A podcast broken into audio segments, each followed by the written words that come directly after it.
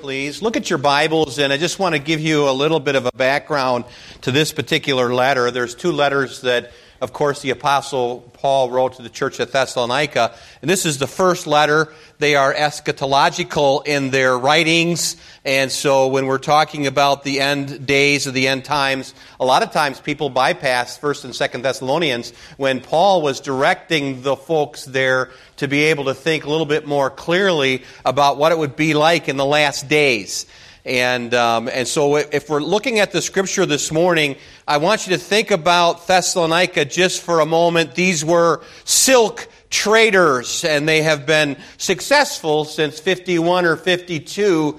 Uh, of course, that's a long time. We talk about the thousands of years that this particular place has been in, has been there. We think about the people in the beginning. These were, of course, silk traders, but they were involved with a small area that maybe was in 10 miles in circumference. That's all that Thessalonica is, a very small area. But what I like about the, the Thessalonica and the church there was their eagerness and their desire to get the gospel out into the community. There was a desire to get the word of God to the lost. That is a heartbeat that they had. And of course, that's the heartbeat of our Lord. Our Lord is mission minded. And so we can see that because of the great commission that we are to go. And we are to spread the gospel every place that we can. And so we have this understanding of the church at Thessalonica. Look at verse number 5 of chapter 1, if I can just as far as the background.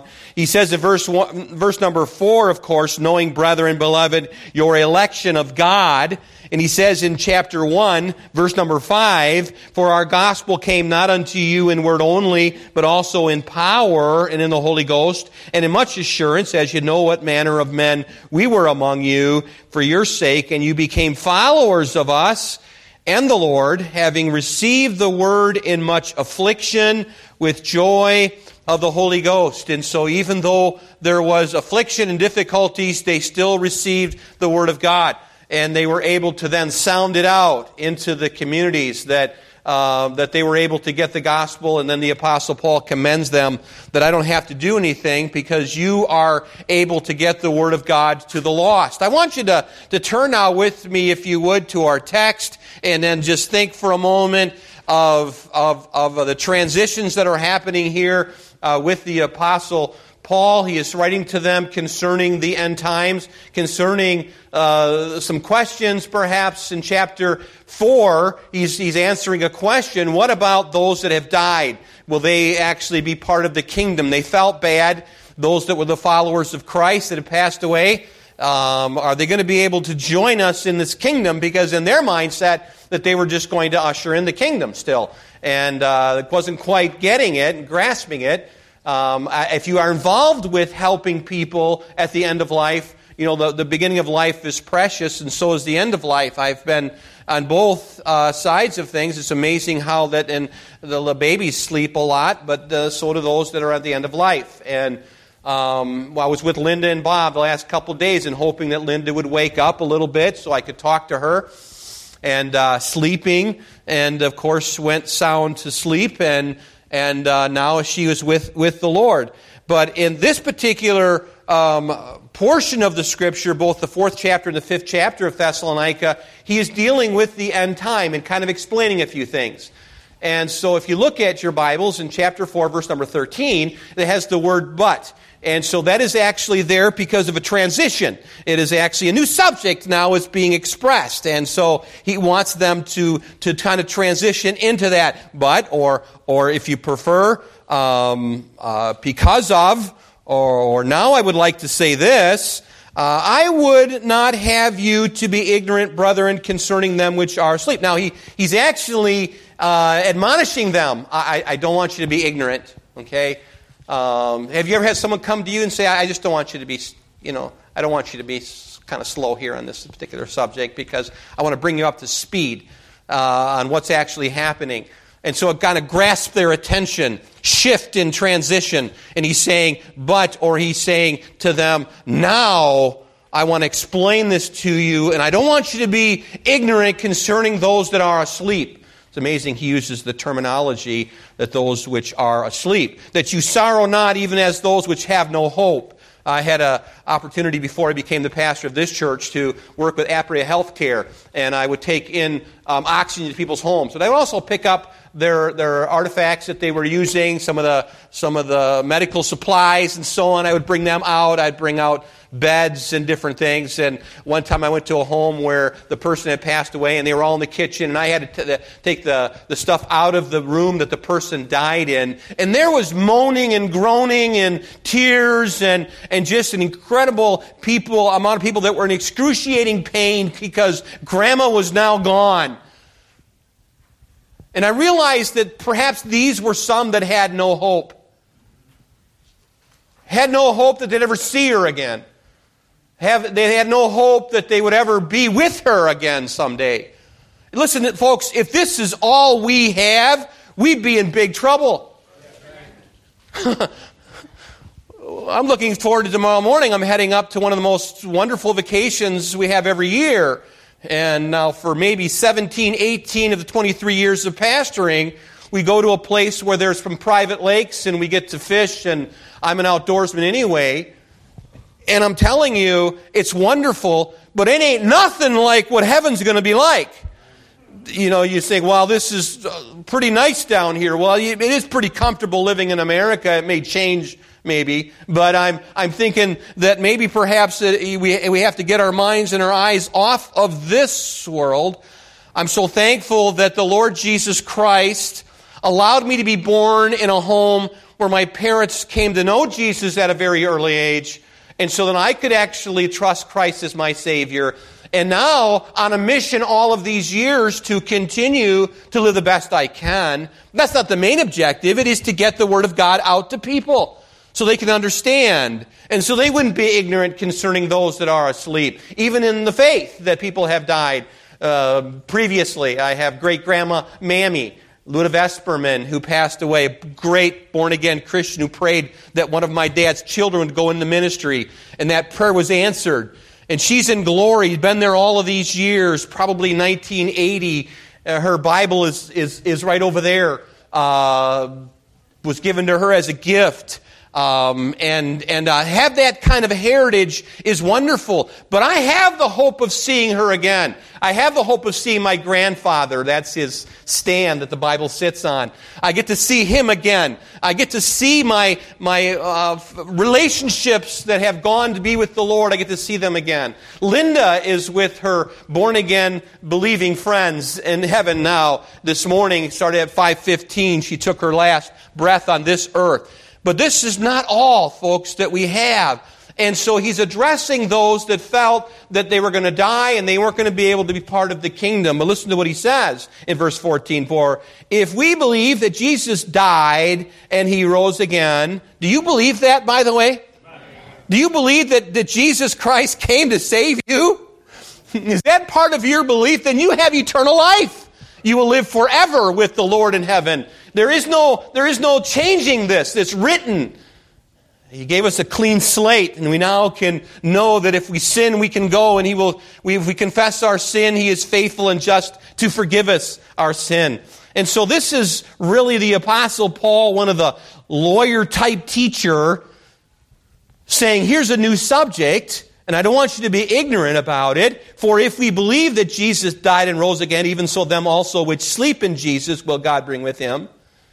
For this we say unto you by the word of the Lord, that we uh, which are alive and remain unto the coming of the Lord shall not prevent or should not perceive them which are asleep.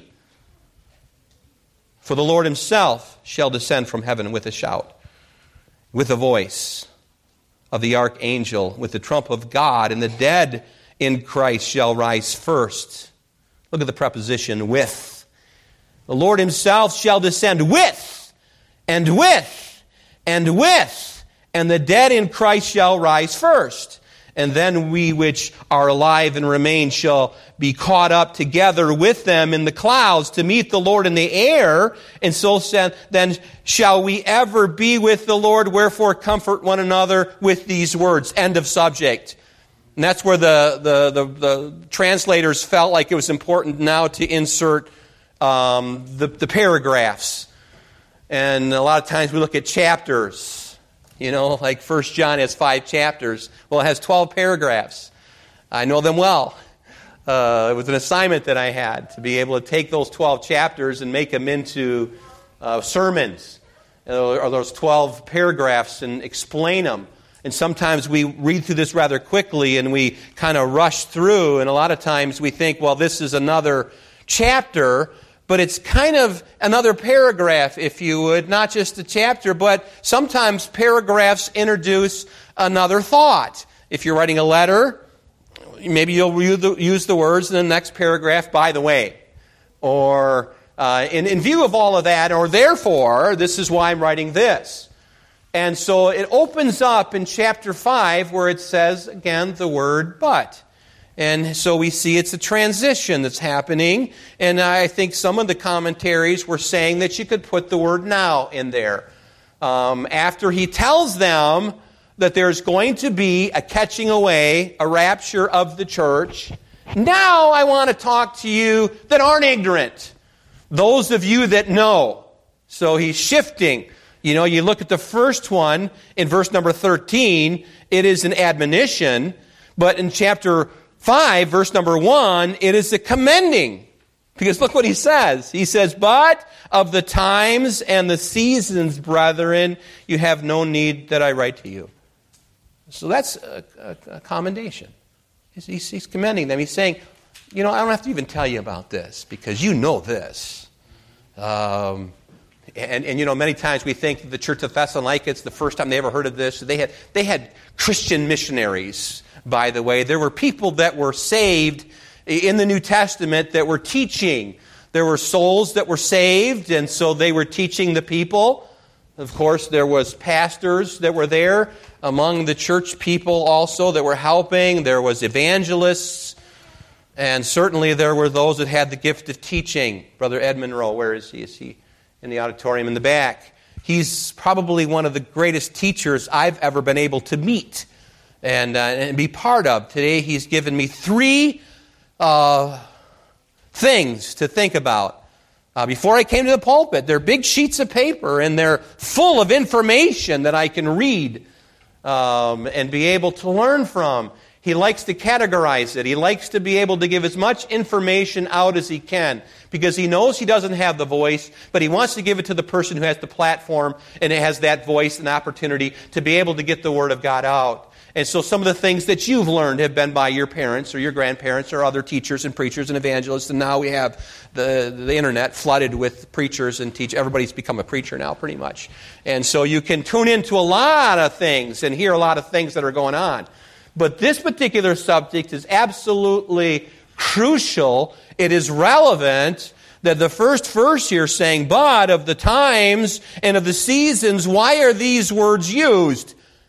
Times and seasons. Don't you think that's kind of like the same thing? But if you were to study the words in the original languages, you would understand that this is actually talking about two different things. It's talking about era. You know the era in which you live. The seasons, that could be crisis. One of the commentaries were saying that it was the air era and the crisis. So you know the times and you know what are going on in the world system, and I'll tell you what, that is pretty relevant today. Because the Bible teaches that the Lord Jesus Christ is going to come again. And the first thing, if you're taking notes, is the verses 1 and 2 help us understand a little bit more of the day of the Lord. And he just happens to mention that you do already know the times and the seasons. But you don't know the day or the hour. As we're looking at this and using it for a message concerning our time, we understand in verse number one where it says, But of the times and of the seasons, brethren, you have no need that I write unto you. For yourselves know perfectly that's a pretty good word. Perfectly. You can't get any better than that. That the day of the Lord comes so as a thief in the night. the day of the Lord so comes as a thief in the night. Years ago, I was just probably in my, maybe around 11. There was a movie that came out at church, and everybody was going to go see it. I was going to the First Assembly of God here in Madison. Pastor Culver was the pastor. And the movie is called The Thief in the Night. And uh, 11 years old, singing at church, with all kinds of people watching a film, I was like this. Talk about home alone. Huh. This is a congregation with all kinds of people. Watching, I mean, even that song. And I'd sing it for you, but it wouldn't do any good. That they were talking about how that the Lord Jesus could come at any time. And there's one scene where the person drops their hair dryer or their razor in the sink. Remember that scene? You that watched that? I'm thinking, where'd that person go to? Well, the Lord was going to snatch us up and catch us away. And those that believe in a rapture believe that's still going to happen. And, and we, we will know the seasons, and we'll know the era and the crisis that are going on. We see all of that. And so we understand that there's going to be what we call the day of the Lord. When does that begin? I personally believe it begins with the rapture of the church. This is now the day of the Lord when the rapture happens. And so there is going to be then what we believe is a seven day, seven year tribulation. We understand that. And at the end of the seven years, there's going to be the millennium. So the rapture of the church takes place. Many of us are waiting for that to happen, and some of us are longing for that to happen. Um, if we were to talk about the rapture of the church, how that the Christians are snatched away, can you imagine what it would be like right now if that happens on this earth?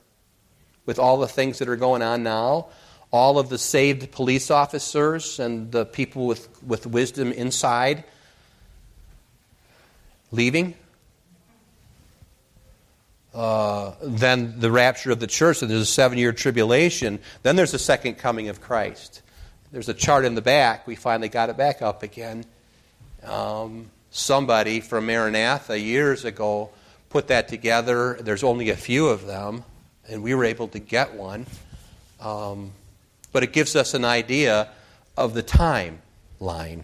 And now we, we have to be careful that we're not spooked out about it, that we get to the place where we're, you know, we, we're always looking outside and, you know, because he tells us to occupy till he comes. And I think if we're resting in the salvation that he's given to us, we don't need to fear. We know that he will remove us when he's ready. And, and I think it's important for us to convey that to other people. But this is the gospel uh, of Jesus Christ being, of course, implemented when we look toward the rapture of the church or the departure the day of the Lord, and the day of the Lord ends. So I'm telling you that Jesus starts the day of the Lord with the rapture. He ends the day of the Lord with the second coming of Christ. And he brings his people with them. When Christ, who is our life, shall appear, then we also shall appear with him in glory. Colossians chapter 3. And so, if we understand this, and this is really not the message completely, but really there is what's happening here is Paul is writing to them and helping them remember, remember the day of the Lord. That there is what we would call the day of the Lord. So remember that. I think it's important for us. But also, the result of the day of the Lord is in verse number 3 says, For when they say peace and safety, then suddenly destruction shall come upon them, as travail upon a woman with child, and they shall not escape. And again, when we're talking about the second coming of Christ versus the rapture, there are two different events. And I personally believe that verse number three is talking about the second coming.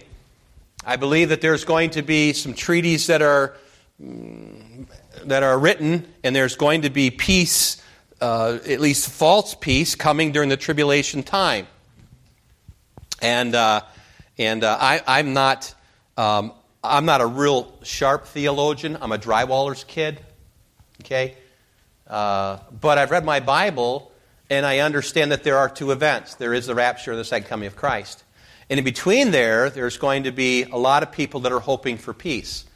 I think that right now there are people that are wishing for peace in Seattle and uh, other places. What's the other place there in Portland? Portland.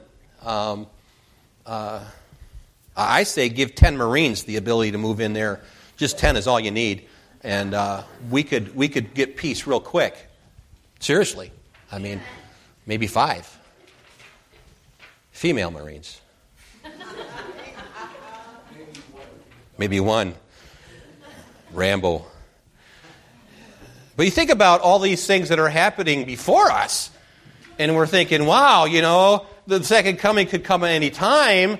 And, and, and, he's basically discussing this with the church people, but for when they shall say peace and safety, then suddenly destruction comes upon them as travail upon the woman with child, and they shall not escape. And so we see then the result of the day of the Lord. And, and all of this can be expounded upon. I could take you to all different scriptures, but I want to give to you a, a, little illustration at the end of this, and so we can uh, get, get to lunch, but I want to just clarify a few things. The reminder of the day of the Lord, then the result of the day of the Lord. But I want you to see the responsibility because of the day of the Lord in verses 4 through 10. And look at these verses. It says, But you, brethren, are not in darkness, that the day should overtake you as a thief. No, because you've been walking in the light. You've been having fellowship with Christ. His Spirit is bearing witness with your spirit. You've been able to accomplish things for the Lord. But here it says that you, brethren, are not in darkness, that day shall not overtake you as a thief. But you are all the children of light, the children of the day. We are not of the night, nor of darkness. Therefore, let us not sleep as do others, but let us watch and be sober. Same word that's used for temperance. That's part of being filled with the Spirit. And uh, we did a, showed a film here on, on Wednesday night of the temperance movement. And I, I didn't know if I clarified this or not, but, but uh, the Howell family had two different divisions in it. They had some that were part of the temperance movement and some that weren't. I had a knock on a door a while back. And I was at a, at a motel, and some guy came. He said his name was James Howell, and I never met a Jim Howell you know, and so I had to ask my dad, you know, do you know a Jim? Ah, that was a distant cousin. Those were the Howells that lived over there, but they were part of that temperance movement. I, in fact, I asked them, I said, I said, how come they never mention you guys, or we don't really talk about that? You know, at Harry Howell, and then with Richard Howell and Royce and so on. And uh, he said, well, we were, we were not able to go to your reunions and stuff because we were of the temperance movement. They believed that there was a self restraint needed, that there was no need for them to be involved with anything that would actually have alcohol involved with it. That was part of the temperance movement. And, uh, and so when we're talking about the word sober in the scriptures, we're talking about those that are self restrained. Those are part of the temperance people that, that believe that they don't need to indulge in excess. If they do, they may lower their guard and be involved with things that they never thought they would be involved in. And don't you think there should be a temperance movement today? Look at how many families and homes that alcohol has hurt and destroyed. I remember a great preacher one time is look at a magazine with his mom, and then he'd, she'd find a beer ad, and they used to have them in the magazines, and she would say, "That's bad. That's aki. Ah, no." And so then he would find that as a little boy, he would turn the page and he'd find it, he'd say, "Aki, mom, no, bad, no good." you know, from a very early age, had that desire. And I'm not trying to beat, it, beat up on anybody. One specific sin. We're all sinners. We've all got problems. We all got issues. If we were to sit down with you, it wouldn't take very long to find out what your problem is. And it wouldn't take very long if you'd ride with me to a, a home to visit somebody. It wouldn't, you wouldn't be, it wouldn't be very long that you'd find out what my problem is. And I think that if we stop talking about this, we're going to be in trouble. All of us are sinners. We've all sinned before God. Every single one of us have. And to walk around sometimes with our polished shoes and to walk into a place and say, Well, I'm better than you, is hurting Christianity. You know, I feel like going off into a direction right now and preach, but I, I'm, I'm so tired of, of, of this fakeness in Christianity. tired of it. I'd rather see a person that's real, honest, and humble than somebody who is faking everybody else out. Folks, let me tell you something. I tremble before our God because every person will stand before the judgment seat of Christ, every born again Christian. And we must not get to the place where we think we're something special. Don't have an exaggerated opinion of yourself. You're saved by the grace of God. And I think sometimes in our movements, if I can use that, my wife hates that name, our movement. What is that? Usually goes along with another word.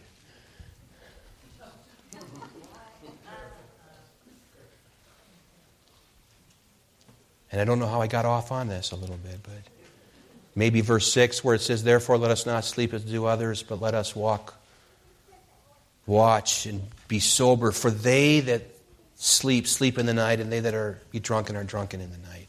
And this intoxication is not talking about Mogen David or whatever. We can be intoxicated with the cares and the lives of this world, of the life of this world. We can be so consumed with everything in this world that we don't even know what to do next and we're walking, walking like a drunk person. But we that have been born from above, every single day need to wake up and say, Lord, forgive me, wash me, cleanse me, now fill me with your spirit, because you know what? It's not getting any easier to walk with you these days than it was years ago. I think anybody that wants to do something for Christ these days better beware. And you better put your armor on because you're going to be attacked in many different ways if you're going to stand for the Lord these days. But we're not like them, he says. They transition, uh, they that sleep, sleep in the night, and they that are drunken are drunken in the night. But here's, here's the positive part. Here's the temperance. But let us who are of the day be sober, putting on the breastplate of faith and love, and the helmet and the hope of salvation.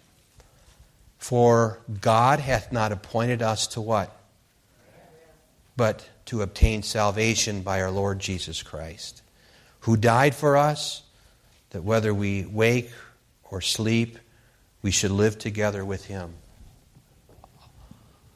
What is interesting in this portion of Scripture that I read to you, that in verse number 18 of chapter 4, the last verse says, Wherefore comfort one another with these words. But look at verse 11 of chapter 5. Wherefore comfort yourselves together and edify one another, even as also you do. I think it's important for us to remember that we, as individuals, need to be comforted to know that there will be a removal of God's people first before the wrath comes. Now, I know that there's a difference between man's wrath and God's wrath. I understand all of that. But before God pours out his judgment upon this earth, he is going to remove his bride. And the church is his bride. I want to just explain to you and give you an illustration as closing this particular message and help you understand the joy of a marriage. Do you like weddings? I, have done a lot of weddings. I think 35 of them or so. And, and I remember some weddings, the guy's walking down the aisle like he's going to get candy out of a candy dish. You know, and she's probably thinking, oh my, what am I doing? You know. But I've seen some weddings where before they even get down here, there's tears. There's such joy and happiness because a wedding is really, really special. And, and the wedding actually pictures the marriage of uh, the, the, the believer entering into a covenant with the Lord Jesus Christ. And what I find interesting is the Galilean wedding. And I want to just picture just a couple things and note out two things out of the Galilean wedding that I think are interesting and, and really relevant to this particular passage. That the Bible, the Bible makes it really clear that we enter into a covenant. We talked about that this morning with uh, the Lord Jesus Christ, this do in remembrance of me, where he talks about the new covenant. This is the blood of the new covenant when he shed his blood on the cross. We understand this. But what the, what's interesting when the, when the, the, the bride um, is actually brought to the home of the groom to be, they're not married yet, and they come in and they give a dowry. They, they kind of go over the money that's going to be actually given. A lot of times over there, the moms and dads were talking already a little bit. And they say, Well, I give you a thousand sheep and you give me five acres, and well, you know, this will all work together for everybody, you know, that kind of thing. Well, in the Galilean wedding, there is that uh, dowry that is given, but as the bride stands there and as the groom stands there, there is a need for them to settle this through a covenant. And so, what they do, the groom takes a small uh, bottle of wine and he takes a glass. Now, let me just explain this wine to you. Um, you may think, well, that's got to be intoxicating wine. Fresh, new wine is not fermented wine, so it's grape juice from the vine. That's why we use grape juice here.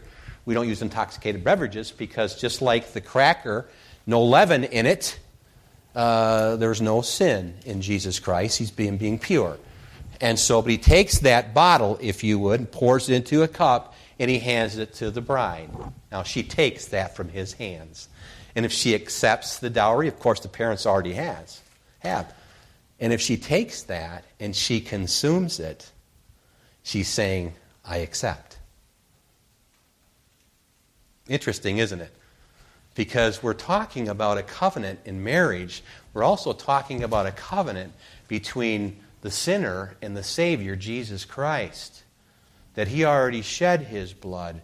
And this is the covenant of the New Testament. That all those that have believed in the death and burial, of course, the crucifixion of Jesus Christ and the resurrection of Jesus Christ, we believe that. We accept him then.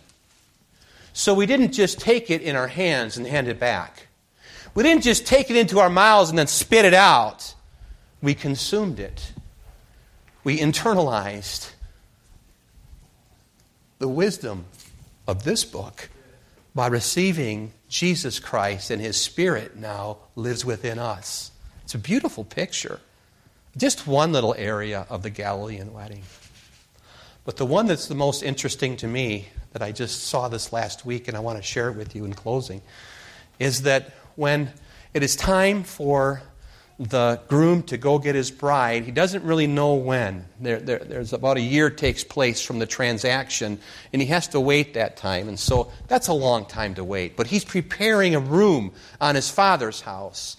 And by the way, where it says, In my father's house are many mansions, if it were not so, I would have told you. That particular word mansion isn't mansion, isn't in the scripture. Um, the Greek word for that particular word is room. So in my father's house, there are many rooms. Interesting that they actually go and build himself a room for his bride to come to. And his father's house. That's a pretty nice deal, right? Not much rent. Really isn't much to take care of. Plus, you get to see mom and dad all the time and your brothers and sisters. I mean, just think how many rooms that Paul Miller would have to build. I mean, just think about that. You know? we prepare our boys to leave as soon as possible. You're a man now. There's the car keys. You can go. Uh, no. But seriously, um, one of the things is that the groom would go for a year and prepare the, the woman would, the, bride would prepare the, the bridesmaids and the, and the dresses and everything and all the women things. But when it was time, he'd lay there at night thinking, well, I know the season I know the era. You know, we're getting close to it. But the groom cannot go until the father says it's time. In the Galilean wedding, I mean, he's not laying too far away from his dad. and He's got one eye open, thinking maybe tonight I can go get her. Can you imagine the, the thrill when the dad gets up, puts his sandals on, looks over at his son, and says, Go get your bride? Man, it'd be like, well, it's about time. He gets the torch, of course, and with a loud shout, all of it, and goes and gets her. And it's interesting because what happens when they get to the house, she comes out and she's already got her wedding clothes on, and there's 10 virgins that are with them. You can see it explained in Matthew 25. But what happens then is that bride comes out and they put her on a pedestal and carry her. She is raptured, she is caught up away and brought to the Father's house. It's the same exact understanding of the rapture of the church. Interesting how most Jewish people don't even see it, but you do. And you've been told. There are some Messianic Jews that believe this. But the Bible makes it really clear that he's going to come like a thief in the night. Oh, we may know the era, we may know the crisis and the, the day and age, but we need to be ready for our Master when he comes. We need to be ready in the area of keeping our hearts pure and clean. I know all of this, and so do you. So, how do we do that? Make sure we keep on the helmet of salvation because there's a lot of wacky teaching out there that could take us away from understanding that once we've been born again, we are always saved. We don't have to keep going back and getting saved and saved and saved. If you went astray, come back home. If you're out there today listening to this message and Facebook, and I would say that if you're not walking with God, it's time. Yes, let's get ready. And then let's keep being busy for Christ because everybody's having a, tough time. They don't need to have you delirious. They don't have, have to have you depressed. They need you of being confident and devoted to the Lord to continue to point to heaven during these difficult times. Years ago, I used to work in uh, the Postal Service, and I lived in Horicon, and I did drywall jobs on the side, and I was doing a drywall job for a guy that asked me to do it. And then I went to his house, uh, not the person I did the work for, but the person that, that actually got me the job. I said, So where do you go to church? Oh, we don't go to church. We believe that Jesus is coming anytime. That's been 30 years ago or so, or maybe more, I don't even know. 19, it was in 1990. How long has 1990 been? What? 30 years ago. And he says, we, we come home at night and we just pull our shades and we're just ready for Jesus to return. I was like, did I hear him right? You know? Why would he be so focused on himself during that time? And then I think of John Harper coming over on the Titanic. The ship is going down. There's just a few left floating on pieces of wood. And it's one of them is John Harper. It's a pastor that was on the Titanic. He's yelling out, Anybody out there? He hears a little faint cry, Yes, I'm over here. And he says, Why don't you receive Jesus right now? Time is short. You're going to be swallowed up by the water. And then pretty soon the voice was kind of distant. And she the person said, I saw him kind of drift away. Came back again. The current brought him back in. All you have to do is call upon the name of the Lord and you can be saved. Just admit that you're a sinner. And that person did that, and he floated away, and John Harper floated away, and that person was able to be saved and survived the Titanic and was giving a testimony one time in a church. It's a beautiful story, but it's a true story. That even when the Titanic was going down, and in his final last moments on this earth, he was trying to help other people get to heaven. Praise God for that. I hope that you would be that kind of a person. Listen, we know things are getting bad, but you know what? Sometimes the news makes it worse than what it is. And you know, Satan messes with everything too, right? Because my garden is looking pretty good. And boy, the sun, the sunsets lately have been just beautiful. And have you seen the rainbows lately? Do you think that God's sending a message? Everything's father, in my father's house is just perfect. Everything's all right in my father's house. In my father's house. In my, you know what? I got a room up there. So do you, if you've called upon the name of the Lord. I want you to be there. I want to see my grandma someday. I'd love to see you too. I hope you've trusted Jesus. I hope you have sincerely opened the door of your heart and let him in. And if you haven't, today's the day. What is it, the ninth today? I knew it was because I know I'm going on vacation on the 10th. But I want you to know that the Lord Jesus Christ loves you. And He gave Himself for you. And He'll save you. Just go to Him. Amen? Every head bowed and every eye closed. I know we went longer than I should have today. Maybe you're here in the auditorium and you've never put your trust in Jesus. You've never said, Yes, dear Jesus, come in. You haven't opened up your heart. Maybe you've been hiding behind a religion. Do you have a relationship with Jesus? That's the question. And today would be the day that He would come in if you just simply open your heart to Him. So let me ask you real quick before we close and go to lunch. Maybe that's you and you'd say, Pastor, I don't know for sure that I'm going to heaven. I don't know for sure that I'm saved, but I would like to know. Would you please pray for me? I won't point you out, but I will pray for you. And maybe you just would lift your hand and no one's looking around and say, Would you pray for me? Because I need to get this settled. Would you just lift your hand, put it back down again? I need to get that settled. Thank you. Anyone else? Thank you. Thank you. Anyone else with these two? Listen, the Lord Jesus Christ is working. Is he working in you? Just simply say, Lord, I, I know I'm a sinner. I've sinned against you. Would you please forgive me? And I believe that Jesus Christ shed his blood for me. He died and rose again and paid the price for me. And I trust Jesus and his work, not my own. And maybe that's you today.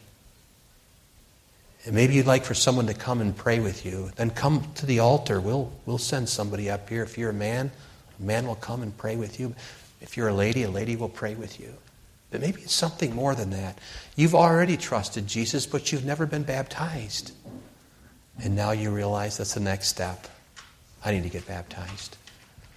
Would you just come this morning and we'll pray with you and show you a little more how that can happen? Maybe it's for church membership, or maybe you just need to come and pray. The altar is open for you today. Would you please stand? No one looking around. Maybe you just need to come and renew your relationship with God this morning. Say, Here I am, Lord. I love you. Thank you for saving me. Maybe that's you. Maybe you need to come this morning. Whatever the issue is, the altar is going to be open. I'm going to pray, and if you'd like to come this morning, you can come. Father, I pray your Holy Spirit would guide and direct in this invitation. In Jesus' name, amen.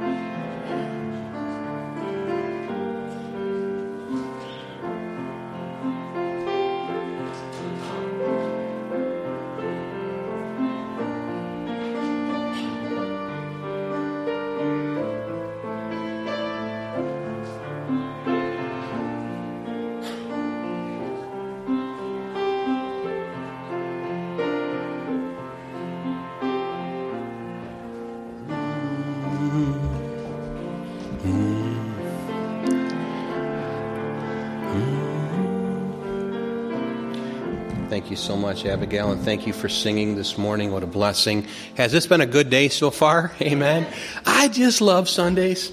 Uh, I know that you'll enjoy the food also. In just a little bit, we'll pray. But Mark gave me a call the other day, and he I didn't know him, never met him. Met him one time from a distance down here. He's walking his dog with his mom, Marguerite. She's 94, I believe, at a nursing home. He said, I got saved years ago, but I've never been baptized. Would you help me? And uh, came this morning. Didn't didn't uh, recognize him or anything, but we prayed together. And right now, he's uh, his form's being filled out. He wants to get baptized next week. Amen. Or, or, or the week next. But what a, what a blessing to have God still working in people. By the way, the Holy Spirit drawing him and him saying yes to the Holy Spirit proves that God is still working. The work's not over, folks. And you know what? God may tarry. He may tarry another 50 years. I was sitting on the bed as a little 50, a little nine year old boy 50 years ago. And my dad said, Jesus may not come for 50 years yet, because I thought he was coming the next night, right? But what if he does tarry? Let's just keep going, folks. Keep going. I could preach all day, but let's not. Let's pray for our lunch. Uh, I believe they're almost ready out there. Are they wonderful? What a bunch of, I'll tell you, we have the best people here at Grace. Um, and during a COVID crisis like this, with the social distancing and all the things that are required, we still wanted to continue to obey and have people here and, and honor the Lord today. And I believe He was honored. What a blessing. Let me pray, and then um, and then you can just go right into the line because we'll pray for the food. Stick around. Uh, the dads can go and get their, their, their trunks on if they would like to. All right. Let's pray. Father, we're so thankful for your goodness to this church all these years. Uh, sometimes we're not faithful, but you are always faithful. Sometimes we kind of get a little bit uh, lethargic, but you're never lethargic. And sometimes we even sleep, but you never sleep or slumber. Lord, thank you for being our God. And thank you for being steady and faithful through the years. And Lord, help us to be the Christian that understands and is not ignorant concerning the rapture, but also a, a Christian who is awake and doesn't sleep.